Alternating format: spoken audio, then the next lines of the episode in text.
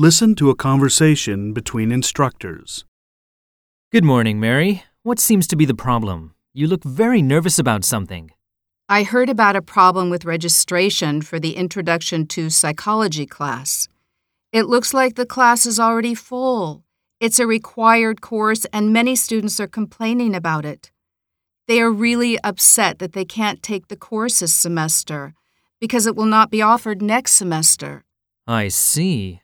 Well, how many students are complaining about it? So far, there are about 20 students who need to take the course this semester, but they can't get in. Well, I think there are two ways to deal with the situation. One is to open one more section to accommodate those students, and the other is to find students who are not in urgent need of the class this semester and ask them to drop the class. The former may sound like a good idea, but how can we find the instructors? We'll probably need to hire some teaching assistants. So there'll be no problem with the instructors, though it will require extra costs. It's also unlikely that all 20 students will be available at the same time. Maybe so, but if they really need the course, they'll have to adjust their schedules anyway. The latter may not be a good idea either. It'll be hard to find those students unless you give them some compensation. They may want to finish the required course as early as possible. How selfish! The first year students actually don't have to take the course so early.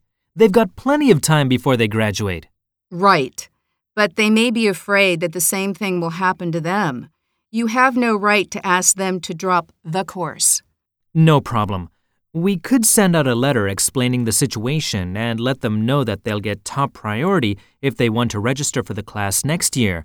They will understand and cooperate. I hope so, but still, I think you'll get some complaints from some students.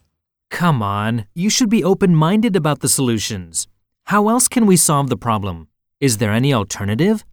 It's not my responsibility to work out a solution to the problem. I hope things will work out smoothly. Things often don't go as planned or work out as you expect. You have to get used to the realities of life. But you always have to think positive and need to be resourceful enough to deal with various problems you will face in your life.